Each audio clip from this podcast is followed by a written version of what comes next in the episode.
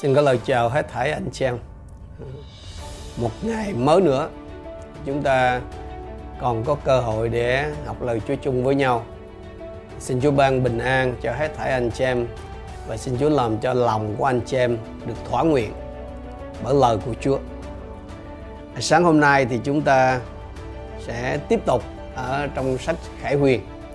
Và chúng ta đã xem xét qua 6 cái tiếng kèn phán xét ở trong à, Khải Huyền từ chương 8 cho đến chương số 11. Những cái tiếng kèn mà từ 1 đến 4 đó thì nó làm rung trời chuyển đất. Ừ, kèn thứ năm thì nó mở cửa địa ngục cho cái đám tà ma trong cái hình dạng châu chấu à, hoành hành. À, cái tiếng kèn thứ sáu thì đã tàn phá trái đất bằng lửa, khói và lưu huỳnh. Rồi à, chúng ta được nghỉ giải lao giữa hai cái án phạt tức là giữa cái tiếng kèn thứ sáu và cái tiếng kèn thứ bảy bây giờ mình à, vẫn còn ở trong cái giờ mà gọi là giải lao trước khi cái án phạt thứ bảy bắt đầu đổ xuống. Chúng ta đi vào à, câu số 14 câu đến câu số 16 của chương à, 11 khổ nạn thứ nhì đã qua. Này khổ nạn thứ ba đến mau chóng. Thiên sứ thứ bảy thổi kèn. Có tiếng lớn từ trời nói rằng vương quốc của thế gian thuộc về Chúa chúng ta và đấng Christ của Ngài. Ngài sẽ trị vì đời đời. 24 trưởng lão đang ngồi trên ngai trước mặt Đức Chúa Trời đều phủ phục xuống đất thờ lại Đức Chúa Trời và nói rằng lạy Chúa là Đức Chúa Trời toàn năng, đấng hiện có và đã có. Thiên sứ thứ bảy thổi kèn. Điều gì đã xảy ra? Hát.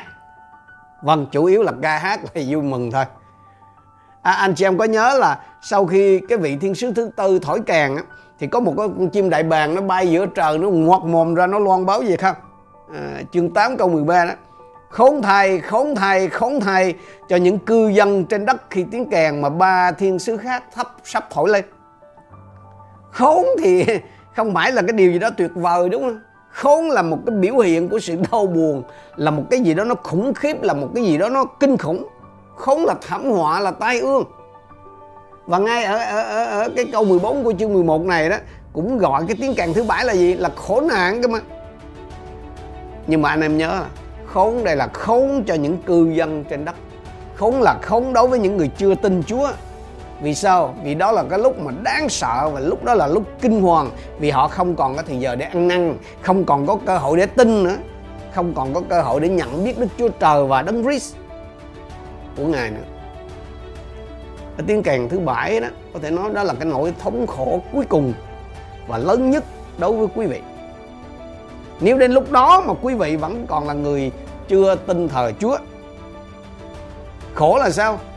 Là vì quý vị sẽ phải trải qua cái cơn thịnh nộ của Đức Chúa Trời, kể cả về phần xác thể, về phần tâm linh và trong suốt cái cõi đời đời.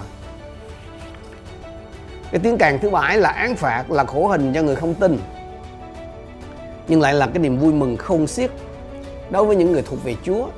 Những người đã chắc ơn cứu rỗi ở trong Christ Jesus mà đại diện là 24 vị trưởng lão ở quanh ngai của Chúa. Đó là lý do mà khi tiếng kèn thứ bảy đó được thổi lên đó, thì chúng ta chỉ toàn nghe hát với lại là hát thôi. À. thật ra là ca hát với vui mừng là chỉ trên thiên đàng thôi anh chị em. Ở trong sự hiện diện của Chúa tức là ở trong cộng đồng dân Chúa thôi.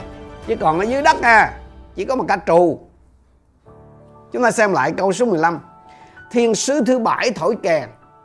Có tiếng lớn từ trời nói rằng vương quốc của thế gian thuộc về Chúa chúng ta và đấng Christ của Ngài.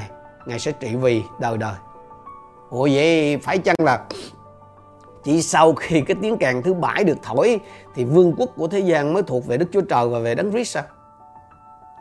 Nói cách khác là thế giới này là được cai trị bởi Đức Chúa Trời và đấng Christ là trước khi hay là sau khi cái kèn thứ bảy được thổi? Cái câu trả lời là cả hai.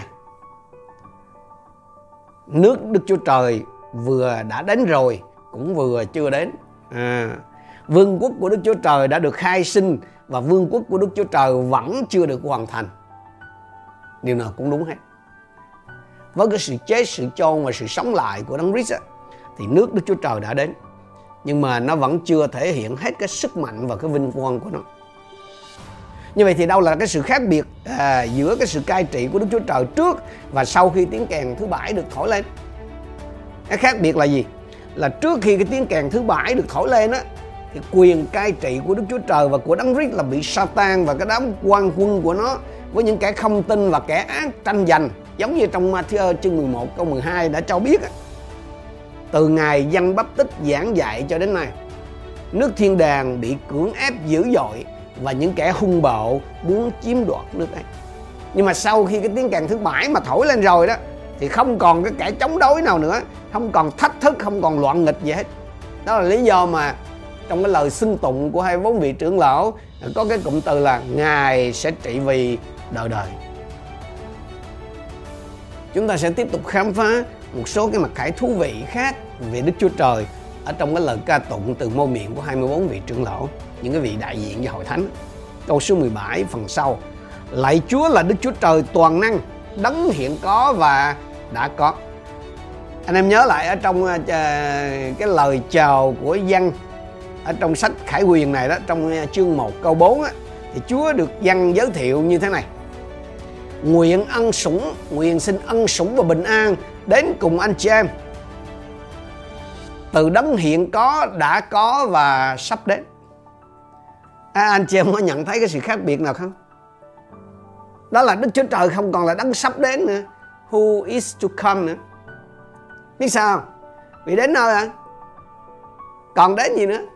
Game over rồi the end rồi.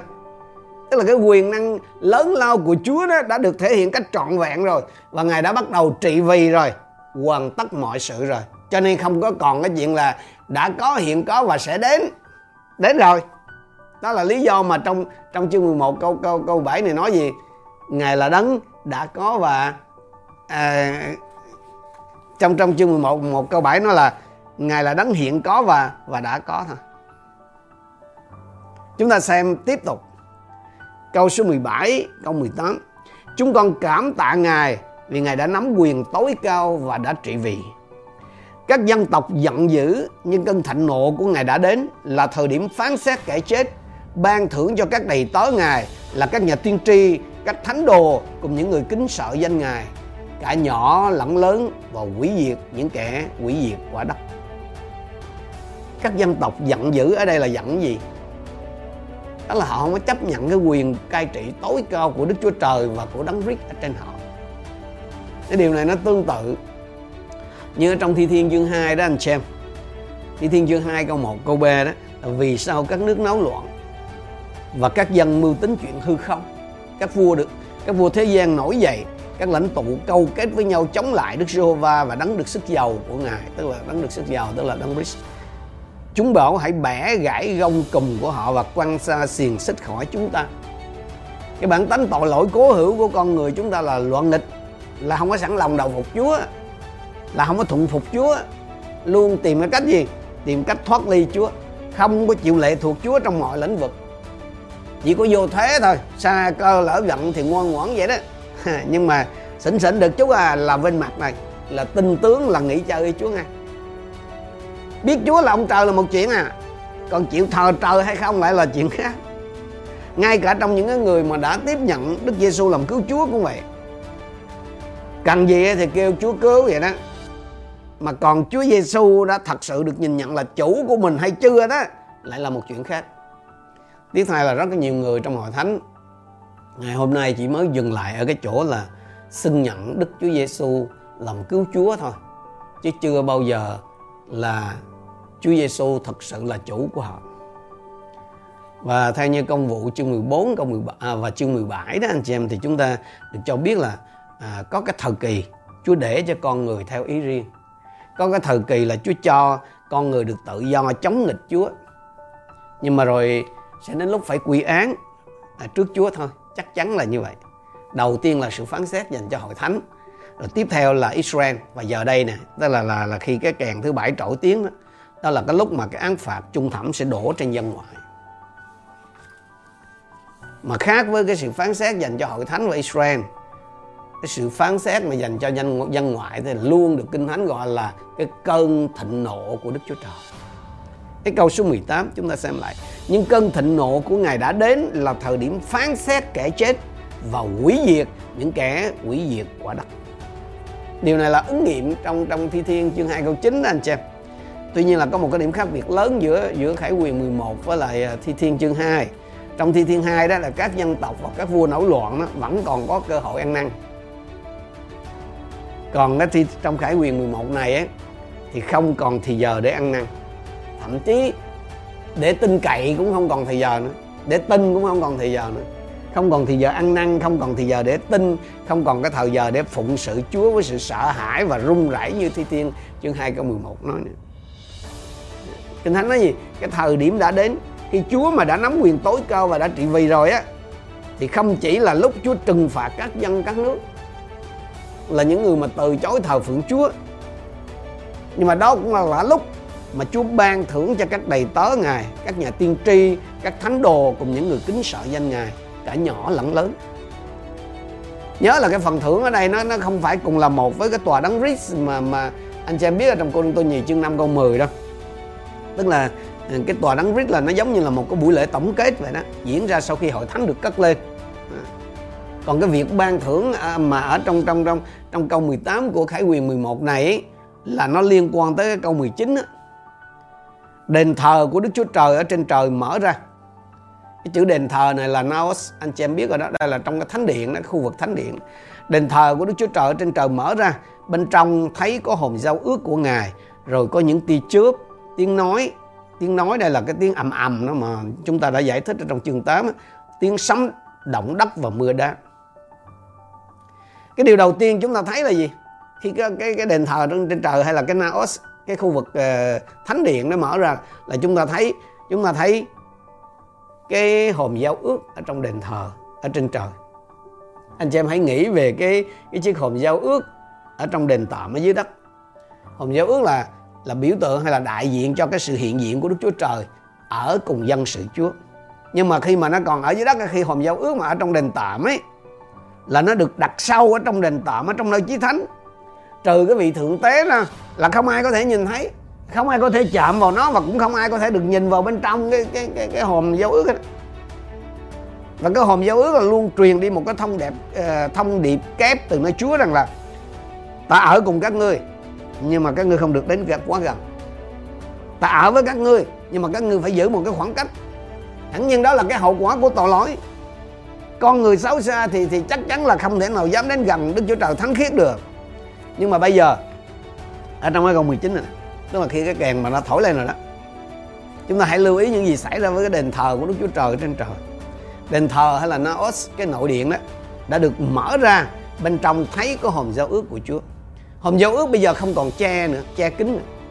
Hòm giao ước bây giờ không còn ẩn giấu nữa, nó không còn bị giới hạn nữa nó được được mở ra cho tất cả mọi người để có thể nhìn thấy và và chọn hẳn nhiên hẳn nhiên mọi người ở đây là là là chỉ là các cái đầy tớ ngài là các nhà tiên tri các thánh đồ cùng những người kính sợ danh ngài cả nhỏ lẫn lớn thôi mà những gì dân đã thấy đã nhìn thấy ở đây ấy, là xác nhận cho cái chân lý để được nói trong thê Hebrew chương 10 câu 19 đến câu 22 đó anh chị em. Vậy thưa anh em, vì chúng ta nhờ huyết Đức Chúa Giêsu được dạng dĩ vào nơi chí thánh bởi con đường mới và sống mà Ngài đã mở cho chúng ta ngang qua cái màn là ngang qua thân xác Ngài.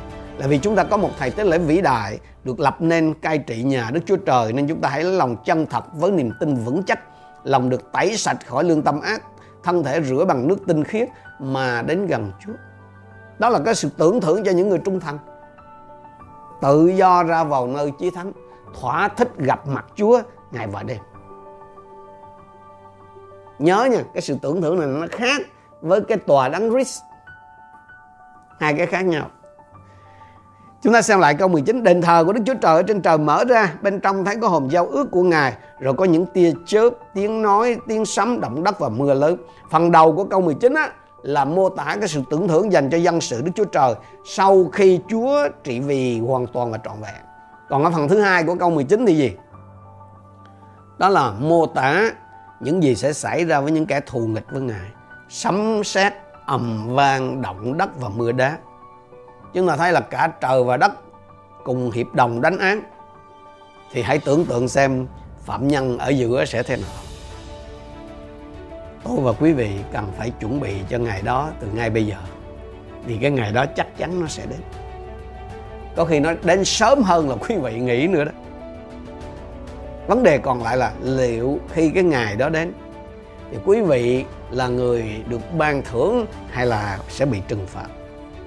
Quý vị biết rồi đó. Thưởng hay phạt là phụ thuộc là cái cái mối quan hệ của quý vị với Đức Chúa Giêsu Christ. Nếu ngày hôm nay mà quý vị tiếp nhận Đức Giêsu làm cứu Chúa và làm chủ của riêng mình á thì khi ngày đó đến quý vị được tưởng thưởng. Còn nếu ngày nay mà quý vị vẫn không tiếp nhận Đức Giêsu làm cứu Chúa và làm chủ của riêng mình á, thì vào ngày đó chắc chắn là quý vị sẽ gánh gánh chịu hình phạt dưới cái cơn thịnh nộ của Đức Chúa Trời.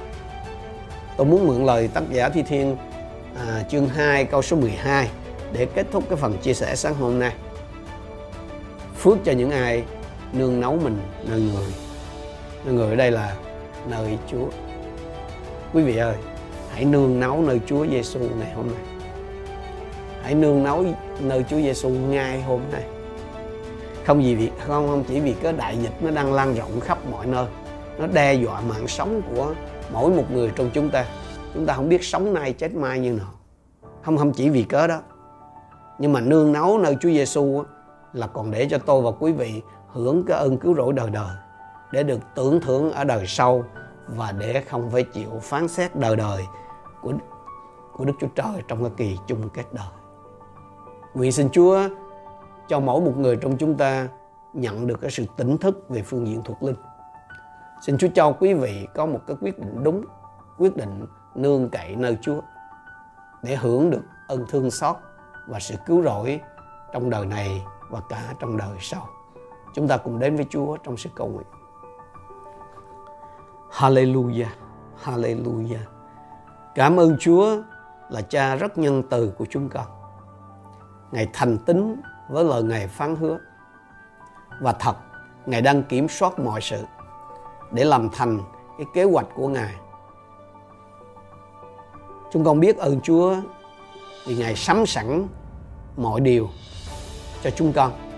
Đó là sự tưởng thưởng cho những người trung tín trong những ngày cứu rốt và hình phạt cho những người không mở lòng ra nắm lấy cơ hội từ bây giờ để đón nhận con Ngài làm cứu Chúa và Chúa của cuộc đời mình.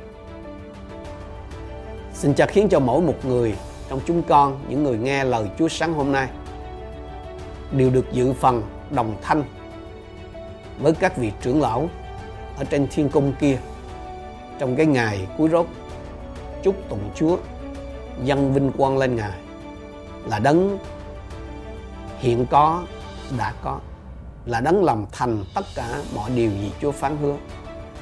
Lạy Cha, chúng con chúc tụng Ngài là đấng nắm quyền cai trị từ nay cho đến đời đời. Xin giúp chúng con đặt lòng tin cậy hoàn toàn nơi Chúa giữa lúc dịch bệnh đang lan tràn khắp mọi nơi. Xin cho chúng con vững tin nơi Ngài và tìm, tìm được cái sự an ninh thật ở nơi chính mình Ngài. Nguyện sự bình an Shalom của Chúa gìn giữ lòng và ý tưởng của mỗi một chúng con ở trong Christ Giêsu. Chúng con trình dân ngày mới hôm nay ở trong ân sủng và sự thương xót của Chúa. Chúng con biết ơn Chúa về tất cả mọi điều Chúa sắm sẵn cho chúng con. Chúng con đồng thành kính hiệp chung cầu nguyện trong danh Chúa Giêsu Christ. Amen.